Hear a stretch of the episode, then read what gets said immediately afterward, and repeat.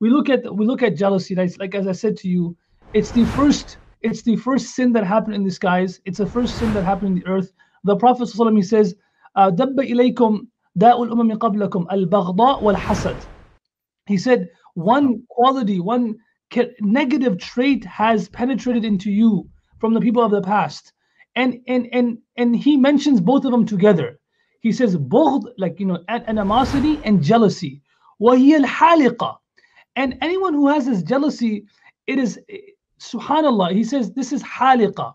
Haliqa means something that cuts something right? Halaq something that shaves something off. You know when you when you go to uh, hajj and umrah and you do tawaf and you do your if you come out of your ihram you do halaq if you want to shave your head. And you do qasr if you want to trim your hair.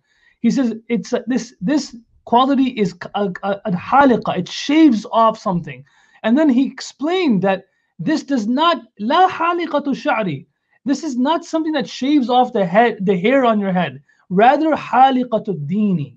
Rather, it shaves away at your deen. You have no deen left, right? When you're jealous, when, you're, you're jealous. you have no you have no deen left when you're jealous. So that's why it is.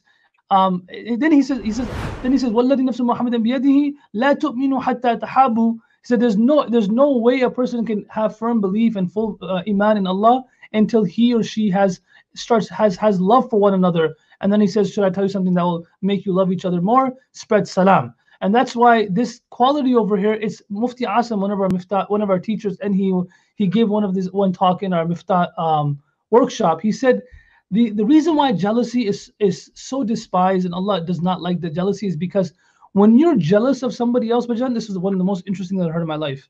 When you're jealous of somebody else that he or she has something you're basically questioning the decision of Allah. You're getting Allah, Allah's choice. It's Allah's choice. Allah decided that person to have this, and Allah decided for you not to have that thing. So yeah. if you're jealous of that person, you are basically questioning, even though you're not directly questioning Allah's decision, but you're indirectly, and that's why it's such a big sin.